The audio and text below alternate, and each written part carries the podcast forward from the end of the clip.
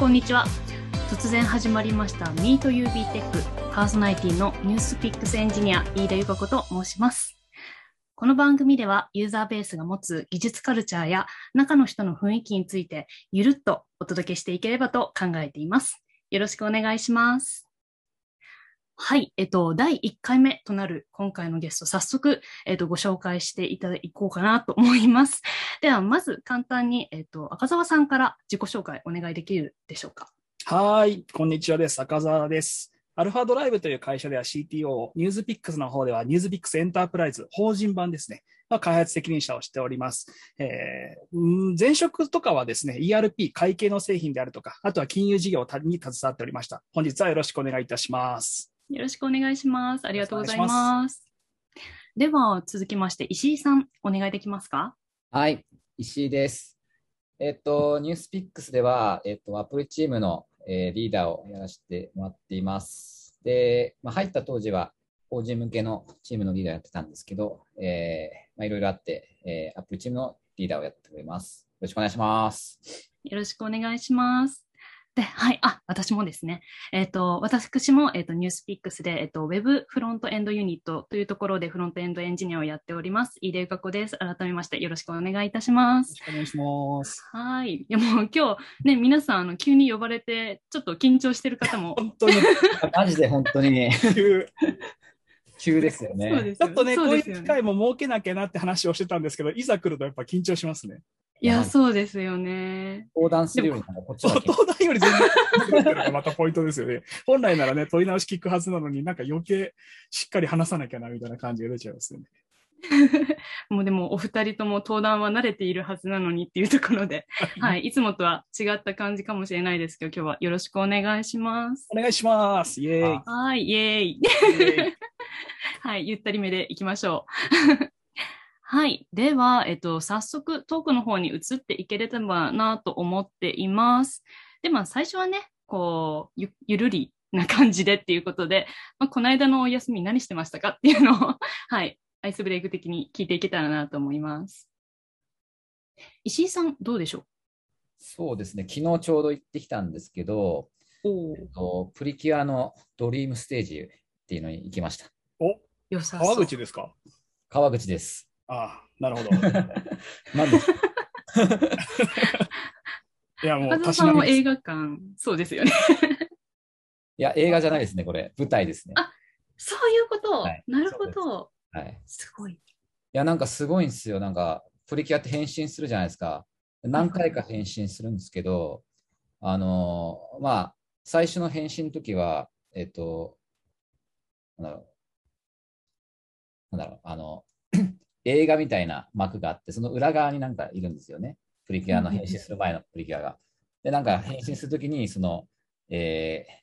映像がバーって出て、うまいことなんか変身してる感じにななったりしてるんですけど、えーまあ場合によってはその暗くなったりして、急にな変わってたりするしたり、そういうのがあっている。まあ、ちょそれなりに時間かかってたんですけど、最後のやつはすごくて、なんか、ついたてみたいなのがすごいスピードでこう動くんですよね。動いてきて、それが横切った瞬間にもう変身が終わってるんですよね。まあ、すごいスピードだったから、どうやって変身したのかなって長いじゃないですか。お親がびっくりしてましたよ。すごい。めちゃくちゃ演出にこだわりが出てますね。ね、結構感動しましたね。おー井田さんはプリキュアとかは見てないんですか？えちょっとまだ入門前で。もうあの 冒のなんで深掘りしすぎてなんですけど、プリキュアは本当にあの大人が見ても学ぶことが多いんで、あの特に今回板岡錦さんっていうアニメーターの方が変身バンクって、あのバンクってロボットの合体とか変身するシーンを貯金的に使うからバンクっていうらしいんですけど、その特に変身が素晴らしいというので、あの界隈では話題なので、ストーリーもですけど、ぜひあの変身シーンに注目して、なるほど。あのたしなみとして見ていただければとた思いますみとして。じゃあニュースピックスのエンジニアの皆さんはね、はい、あの、たしなみとして、はい、ちゃんと履修していきましょう。ちなみになんか、あの、プリキュアってたくさんシリーズあると思うんですけど、何作目がおすすめとかってなんかあったりしますか？これだ誰ですか？これ全部知らないですけど、僕。私もそこまで詳しいわけじゃないです。私、あの、アニメとか特撮とか、あの、プロレスとか、そういうもう、あの、小学生の時の趣味を引き継いだ大人になったっていう形なので。はい。なるほど、なるほど。まあ、個人的にはやっぱりあの、あれですね、オープニングで言うと、初代のプリキュアの2個目のマックスハートっていうのがあるんですけど、やっぱあそこからスタートしたって感じありますね。はい。すいません。こんなことこれで時間を使ってしまってはダメですね。はい。ちょっと皆さんに技術といや、すいません。会社の話で。いや、もうしっかり、あの、場は温まったと思うので、はいありがとうございます。はい。では、そうですね。あの、お二人の、あの、経歴とかもぜひ伺いたいところなんですけれど、えっと、次のトーク内容として、ニュースピックスのリアーキテクチャについてというところで、こちら深掘っていきたいと思っております。そうですね。こちらぜひもう、はいは聞きたかったですね。ですよね。私、ちょうどジョインして、ちょうどって1年半ぐらいなんですけれど、もうこれは、えー当時の開発が悪かったとかではなくて必然ですよね。7年ぐらいアプリケーションをリリースして経つんですけれども、やはりもう、あの、当時の設計不備とかではなくて、もう技術の変遷であるとか、設計思想の変遷、こういったもので必然的に技術負債が溜まっていく状況で、ちょうど Web フロントであるとか、アプリケーション、あのネイティブのアプリですね。もう、あの、技術的負債とかリアーキテクチャの話がされてたんですけど、まさにこのアプリ部分のリアーキテクチャを石井さんが主導して開発されたということで、今回はこの点をちょっと深掘ってみたいと思いました。はい。もう石井さん、ざっくばらんなんですけど、リアーキテクチャを始めたきっかけと、その前はどうだったのか、ちょっとあの言葉を濁す部分があるかもしれませんが、ざっくばらんにお聞かせいただければと思います。いや、その濁すんですか？濁さ濁さなくて大丈夫です。いや、なんかやっぱり、その、負債はすごくて、結構まあややんちゃな行動だったんですよね。ま多分これってどこの会社でもある程度、え時間が過ぎるとそういうふうになっていくのかなと思ってて。で、まあなんでそういうふうになってかっていうと、まあずっとビジネス優先であの走り続けてきた結果だと思ってて、まあ、ニュースピックスって今もそうなんですけど、高い成長をずっと続けていて、ビジネス的にやりたいことがいっぱいあったんですよね。で、その、それを優先するためになんか結構汚い行動になったりしてて、まあ、アーキテクチャも統一されなかったりしてたんですけど、まあ、今回、あの、法人向けの 機能を作るときに、えっ、と、このままこのコードでやっていくの、ちょっと正直僕は嫌だなって思ってたんですよね。で、その時に、あの、まあ、うちの会社の場合って、えっと、なんだ7つのルールがあって、7つのルールっていうのがあって、あの、結構じ自由主義でいこうっていうのがあるんですよね。で、まあ、その自由主義の文脈で、まあ、僕、もうこの、このアーキテクチャのまま行くのは嫌だと思ってたんで、自分でこう、作ろうかなと思って、で、まあ、一旦ちょっとアプリチームに軽く説明して、こんな感じでやりますよって話をして、で、まあ、これでいこうっていう話をできましたと。で、そこで、まあ、えー法人向けの、えーサービスでリアーキをしていったんですけど、まあ、最初は一人でやってたんですけど、一人からスタート。すごいですね。一人でやってたんですけど、まあ、さすがに一人じゃ難しくなってきて、まあ、そうすると、まあ、ユーザーベースの7つのルールの一つで、渦中の友を助けるというのがあって、まあ、仲間が、スマホチームの仲間がどんどん助けてくれて、で、まあ、今に至ってどんどん、えーアーキテクチャを変えていっている段階になってます。やっぱりその助けるっていうところは我々の文化の一つだと思うんですよね。あの、すべてが全員が全員で自分たちのサービスとして責任を持って、で、そういうマインドはもうもともと会社とかメンバーに備わってると思うんですけど、やっぱりそこに積極的に助けてくれるっていうのは、皆さんやっぱり思ってることは共通してたってところですかね。あの、あのどんなことでも助けてくれると思うんですけど、やっぱり各自リアーキテクチャとか技術的負債の解消に関しては、あの、認識があったっていう感覚で助けてくれたっていう流れですかね。そうですね。まあ、それぞれ、あの、まあ、思うところはあったですけど、あったと思うんですけど、やっぱりこの、なんだろう、リアーキを僕がやってる時に、参加してくれた人はなんで参加したかというと、なんか面白そうなことをやってるなっていうのがあって、そういう面白いキーワードですね。そうですね。確かに。ちょっとな内容のは話も深掘っていきたいんですけど、この面白いっていうワード、ちょうど我々としては重要なワードだと思ってて、あの、まさに、先月？先々月ですかね、ニュースピックスの開発チームでも作ったミッションが、えー経済を技術でもっと面白くというところで、この面白くっていうワードが我々キーワードだと思っていて、アーキテクチャがどうしても古いと、最後やっぱり我々お客さんにいいサービス、メリットを提供したいと思うんですけど、どうしてもその速度が落ちてしまって、で、作ってる我々も、えー、なかなか楽しめない、面白くないと。で、何より採用文脈で言うと、そういうアーキテクチャで一緒に作ろうって誘えないという状況がやっぱ辛かったと、辛か辛い部分もあったと思うんですけど、このあたり、あの、具体的なアーキテクチャの変更の前のあの話として、今のアーキテクチャなら結構新しいメンバーとかに自信持って紹介したり、一緒に働こうよって石井さん自身が言えるようになったって感じですかね。あそうですね。はい。前に比べたらだいぶ良くなっていて、まあ、ただ今の状態でずっと続けていくつもりもなくて、どんどんその発展していこうかなと思ってます。新しい技術はどんどん取り入れたいなと思ってますね。素晴らしいですね。じゃあもう具体的な内容も少し聞きたいんですけれど、やっぱり私が見ているとキーワードの一つはマルチモジュール化だと思うんですけれど、ビフォーアフターで言うと、過去はどういうモジュール状態で、今だとどういうモジュールに、えー、構成に変わったっていうのが少し触りでお話しいただけると嬉しいです。過去は、過去はですね、一つのモジュールで全部入ってて、えっと、MVP とか MVVM とか、まあ、いろんなアーキテクチャがごっちゃ混ぜごっちゃ混ぜになってて、なんだろう、何も統一されてなかったんですよね。おじゃあ、修正にも時間かかるし、ビルドにも時間かかりますよね、必然的に。かかりますね。うん、なるほど。時間かかるし、やっぱり修正するのにもなんか属人性が結構関係してて、新しく入った人がなかなかスピードを持って、えー、実装できないっていうのがありましたね。今だと変わった？今はもう、いや、変わりましたね。すみません。そうですよね。失礼いたしました。具体的にも、あの、なんだろう、まあ、コルチンフローとか、えー、ダガーヒルトとか、まあ、今今でいう、まあそ、それこそこ新しい技術を取り入れているので、まあ、開発効率は高いと思いますね。おそれで言うと、あの、一点そこで深掘りたいのが、石井さん多分ダガー2に関するブログとかも、あとは DI のヒルトの部分、このあたりって、やっぱりす、もうちょっとごめんなさい、抽象的ですけど、すごいんですか？やっぱ DI とかか変わりました？ヒルト、ダガーヒルトの導入で。いや、まあ、ダガー、あ、そもそもうちの会社の場合、ダガーすら入れてなかったんですけど、はい、はい、はい、はい。あのそうですね、まあ、ダガーは昔から使っていて、まあ、便利に使ってたんですけど、やっぱりなんか、ボイラーテンプレートとか、まあ、めちゃめちゃ、めちゃめちゃ書くことが多くて、ななん大変だったんですよね。なかなか理解するのが難しかったのかなっていう気はしますけど、触ったことがなくてもダガーヒュートだったら簡単に導入できますね。じゃあもう、アンドロイド、今だったら、あの、これまでアンドロイドアプリケーションを他のサービスとか会社様で触ってた人が入った時にも、お、ニュースピックスのアンドロイドアプリ悪くないじゃんって思えるっていう、でもレベルですね、今聞いてると。そうですね。作ってて楽しいし、はい、それをお客さんに提供できるっていう。そうですね。まあ、えー、MVVM で作ってるんですけど、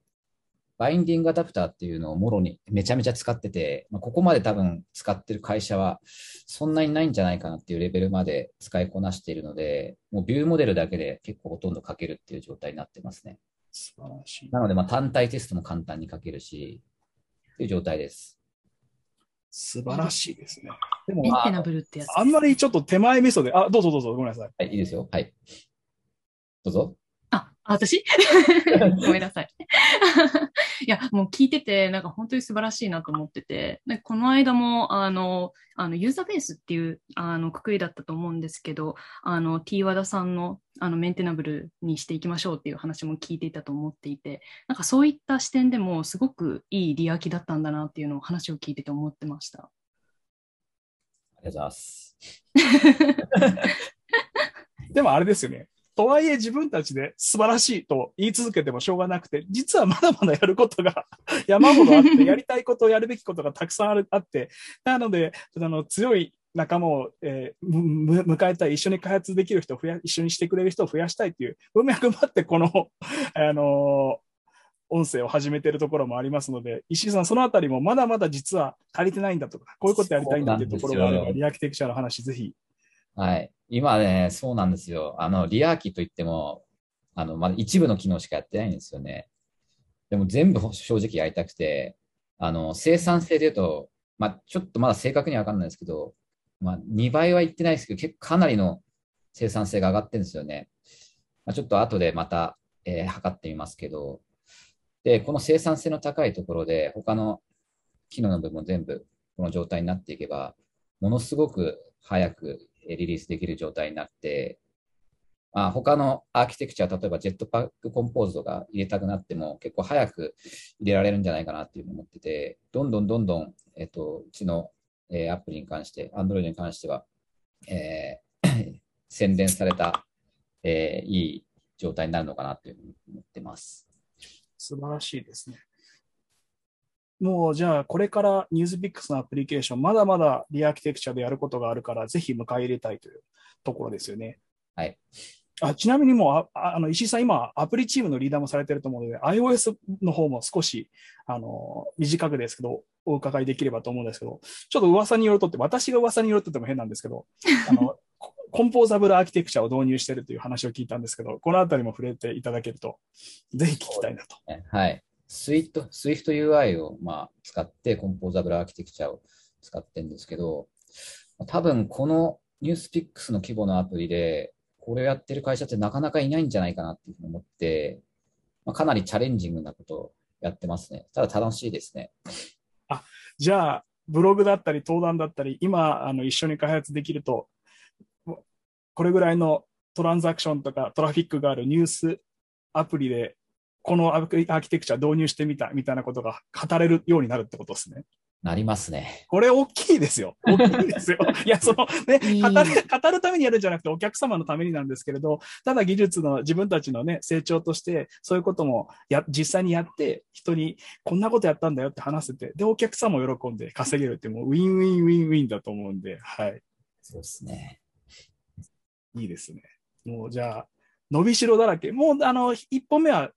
重要な一歩は踏み出したけれども、次に二歩目、三歩目。で、えすべてのアーキテクチャが、まあ、あの、次のステップに進み、それがね、一回終わったとかじゃなくて、えーサステイナブルにどんどんどんどん、あの、継続的に改善していくっていうことが我々の組織としてのミッションだと思うので、まさにそういうアーキテクチャと組織になってるんだなというところで、私も聞けて楽しいっていう感じですね。あれ？歯切れ悪い？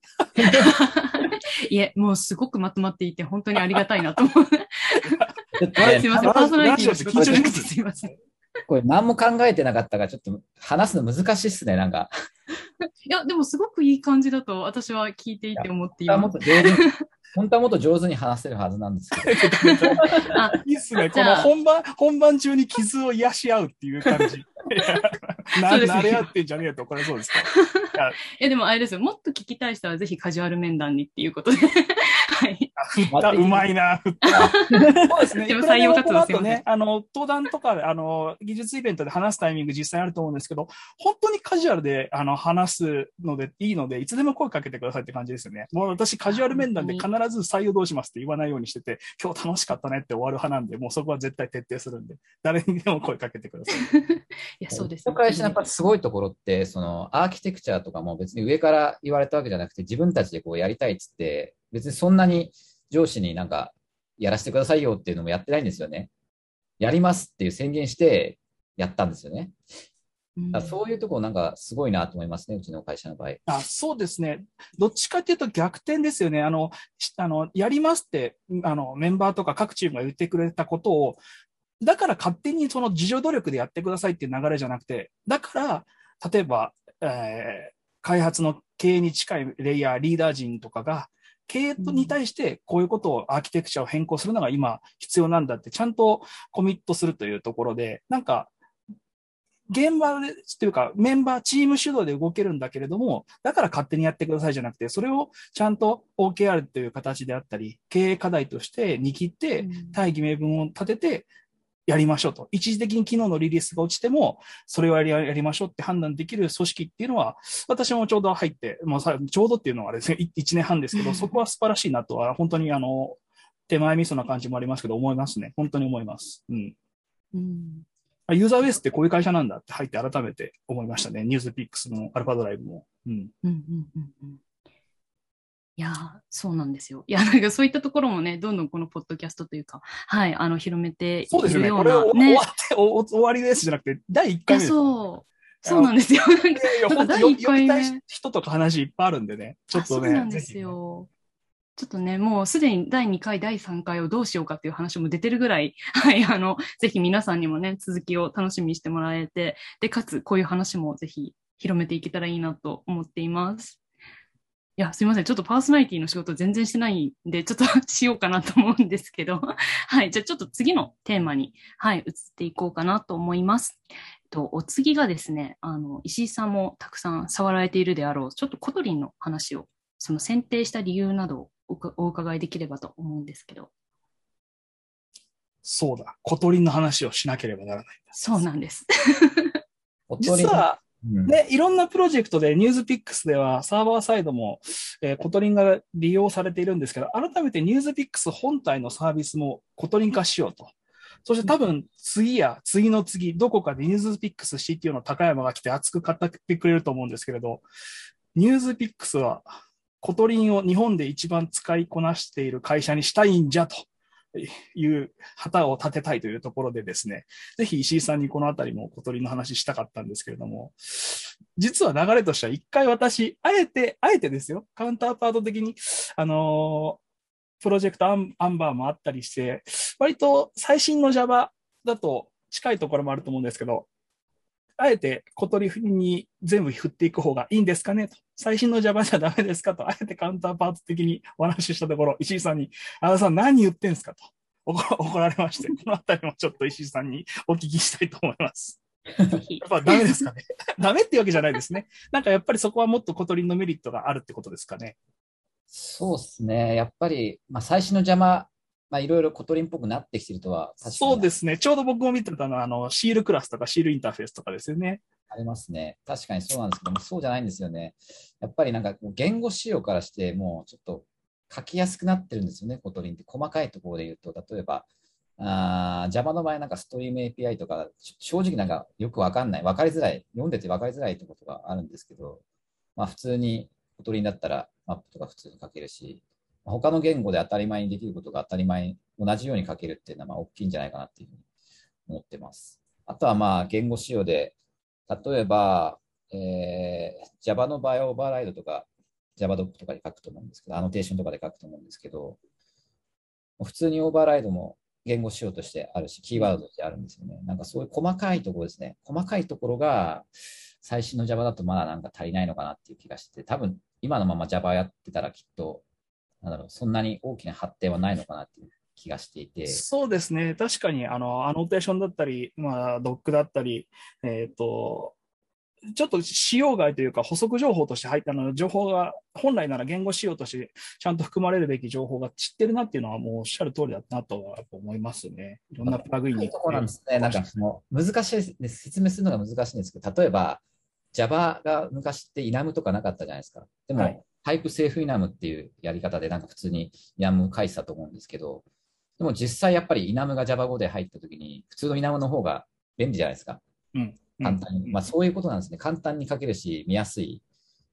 type safe enum だと何をやってるか分かんないっていう人も言っていると思うんですけど、まあそういう細かいところですね。それがやっぱり Kotlin の方が書きやすい、分かりやすいっていうのがあるんじゃないかなって僕は思ってます。我々ちょうど toC と toB 両方のサービスをやっていて、で、もちろんサービスとかモジュールの分割も適正に今後も、えー、行っていくんですけれど、やはりそういった toC と toB 両方をカバーしたサービスを広げていく組織とアーキテクチャとしては、可読性だったりとか、まあ、言語の仕様の取り込みによる簡素化とか、こういった点はもう軽視できないので、まあ、改めて私はあえて、最新の Java だとどうですかって話もしましたけど、 Kotlin で振るというところですね。そうあと、アプリエンジニアから見ると、サーバーサイドがやっぱり、あの、 null safety じゃないのはちょっと嫌だなと思ってるんですよね。Java の場合って、あ例えばですよ、API の仕様で、いきなりなんかその、ヌル、ノットヌル、いや、んなんか、ヌルアブルなところがあったとして、あ、いや、ノットヌルのところがあったとして、あ、逆か、ないんてな。あの、ノットヌルなのに、いつの間にかヌルダブルになってたりするんですよね、API が。そうすると、アプリで落ちたりすることが起きたりするんですよ。まあ、これは Java で別に普通にあのアノテーションで書いておけば、そんなミスはしないと思うんですけど、まあ、強制じゃないからわかんない。 Kotlin とかだったら、もうすぐあのそこが変わってしまうと、サーバーサイドの人も気づくと思うんですよね。でそういうのがやっぱり、えー言語仕様として nullable がどうかっていうのが分かるようになってるのは、やっぱり Kotlin のがいいのかなっていう感じはしますね。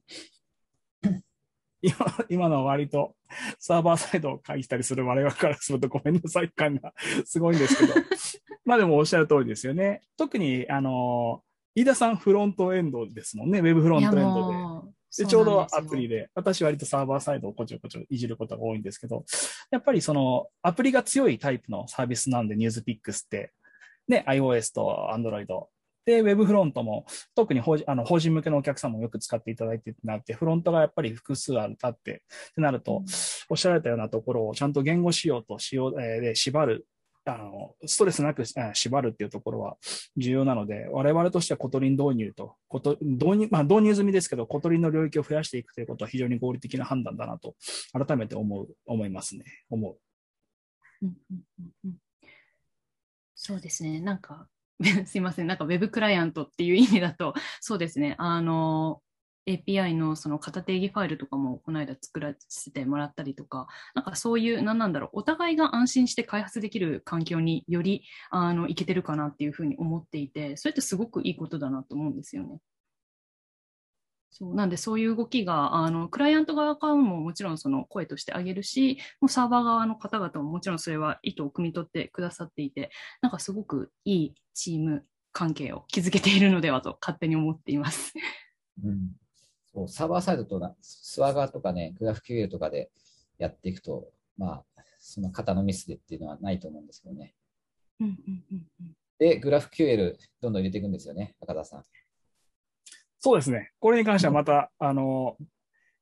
アルファドライブのテックリードも呼びたいと思うんですけど、まさに今、えー、グラフ QL の導入を、ニュースピックス本体もですし、ちょっと違うサービスにもですし、ちょっとあの、サービスの規模とかによって、えー AWS のマネージドサービスの AppSync を使うところと、自前でアプロサーバーを立てるサービスと、あの、多くはその2つのパターンで、あの、もう賄うんですけれども、グラフ QL でちゃんとユースケースとかが同じ限りは、まあ、あの、共通したユースケースの API を使うというところで、えー今だとね、ちょっとフロントエンドが、あの、作り方がアプリとウェブでかなり違ってしまっていて、結果的にコントローラーとか API も違ってしまってる。ほとんど同じユースケースで、ね、項目ちょっと違うだけなのにというところもあるので、このあたりの統一、グラフ QL、BFF レイヤーの整備と、あとは、あの、言語、サーバーサイドコトリンの、えー拡大ですね。を持って、まあ、よりお客様に早くいいサービスを、機能を提供できるために自分たちが快適に作るというところでやってるっていうのはもうおっしゃる通りでございます。指摘の通りでございます。やらやらなきゃならないことがてんこ盛りですね。本当ですね。もう各分野でもう人が欲しくて仕方がないというか、みんなでお祭りやろうぜっていう感じですよね。ちなみにもう、あの、裏からの指示で、もうちょっと深掘れと来てるのを、見てるのを言うんですけれど、あの、日本で一番使いこなしてるっていう、あの、わ我らがニュースピックス CTO 高山のこの旗。ちなみにお二人、特に石井さん、使いこなしてるってどういう状態っていう感覚あります？難しいこと振ってくるのよって言われそうですけど。難しいですね。いや、使いこなすってだ、あのーいや、それこそ、ま、当たり前のようにその言語仕様に従って作っていくっていうことだと思うんですよね。なんか、無理やりなんか、なんだろう、 Kotlin を使うんじゃなくて、ちゃんと分かって使うっていうことだと思うんですよ。で、それを、えーちゃんと、えー外部の人に発信できて、外部の人からまさかり投げられても別に平気だよって、俺たちはこういう方針でやってんだっていう状態だと思うんですよね。うんうんはい。そうですね。こまあ、コトリンで書いてる、K K- KT のファイルになってるって意味じゃなくて、今、まあ、我々が選んだと言ってる、まあ、言語仕様の部分ですね。明らかに Kotlin が、えー我々として適していると判断した言語仕様の部分を、まあ、活用して、すべての、え開発が行われていると。で、それを、ちょうど Kotlin のね、イベントとか、ミートアップとかカンファレンスとか、複数我々応募している状況、応募して登壇予定が立っている状況ですけれども、こういったところでまさにコ Kotlin のサーバーサイドエンジニアを増やしているというのも実はありまして、あの、Java も結構好きで、 Kotlin も書いてるよっていう方がいたらいつでも話しかけてください。ですし、いや、 Kotlin興味あるんだけど、まだこれからで、実は違うタイプの言語でサービス作ってるんですっていう方も、いや、じゃあ一緒に今から、えー Kotlinとか、えーグラフ QL ですね、えー、AWS のマネージャーサービスとか Apollo Server とかも含めて一緒にやりましょうっていうのがあれば、ぜひぜひ声かけてくださいというところなので、はい、私はこの言葉を最後にちゃんと言えれば、いえ、言わなきゃ怒られるところだったんでね。はい。採用めちゃくちゃしてますよ。言えと。思ってますけど忘れがちなんで、ちゃんと言い言いなさいということで、私はこの言葉が忘れなければよかったんで。ちょっともう、悔いなしということですか。はい、もう、お返しします。はい、ありがとうございます。いや、本当にあの、お二人からたくさんのお話を聞かせていただいて、なんか私としてもですね、今本当に話も少し出たんですけど、あの、ウェブのプロジェクトのあの、リアキテクチャを行っているところでもあったので、なんかそのトピックとしても私の背中を押してくれるような言葉をたくさん聞けたので、本当に今日はあじありがとうございました、お時間。大丈夫？今日、これで。あ、あ、OK って、OK って。OK って言ったから。はい。ディレクターさんが OK って言ってくれてるんで。いや、ちょっと正直問い直したいなっていう気がしますけどね。いやいやいや、ダメですよ。あえて、あえてこのままを知ってもらいましょう。カミカミだったしな、いや、それでいい。でも、カミカミの神、本当。なので、あの、はい。ね、あの、お客さんにために、世の中で経済情報も世界を変えるために、でもやっぱりエンジニアがたそれた、でもじゃないですね。で、だからこそ我々も楽しくエンジニアリングしてサービス作るためにこういうことやってますよって発信の場なので、もうそこをちょっとでもお伝えできればという日でしたね。はい。いや、本当に ありがとうございます。では、最後にお二人からリスナーの皆様へ一言メッセージをお願いします。じゃあ、赤澤さんからお願いしていいですか？はい、はい、言いたいことは全部割とこの1回目のとしては自分で話そうと思ったことは言えたかなと思うんですけれど、今話したもう、やっぱり経済情報を軸にお客様にいいサービスを届けて、少しであの自分の、えー、ニュースとか、もしくはあのアルファドライブで新規事業開発もやってますけど、こういった文脈で自分の仕事が楽しいな、やりたいことに集中できる環境になったなと思ってもらえればいいなと思ってます。で、やりたいことをやれる、いっぱいやれる環境をお客様に作るためのサービスを作ってる僕らがやりたいことできてないというに矛盾してるんで、そのために今みたいなリアーキテクチャをでしかもあの組織で我々自分たちで勝手に頑張りますっていうよりは自分たちがやりたいことをちゃんと経営とにも理解してもらって、なるほど、それは必要だねって会社として進める体制を整えておりますので、ぜひぜひ皆さん、ざっくばらんにカジュアル面談、あの連絡してきてください。お待ちしてます。お待ちしてます。ありがとうございます。では、石井さんからも一言メッセージお願いできますか？はい、そうですね。まあ、私としては、アプリチームを最強のチームにしたいんですよね。あの日本で一番、えー、技術のあるチーム。えー、ここに来れば何でも分かるぞ、すげえぞって言われるようなチームにしたいと思ってて、なので、まあ、そういう興味のある方は、えー、カジュアル面談でもいいんで、えー、ご連絡いただければと思います。ありがとうございます。はい。では、皆さんお聞きくださりありがとうございました。では、第1回の、えっ、ー、と、テミート UB テックはこれにて、えーと、閉店ということで、えーと、それではまた次回、えーと、お会いしましょう。ありがとうございました。ありがとうございました。さようなら。ありがとうございました。早速反省会します。本当それ。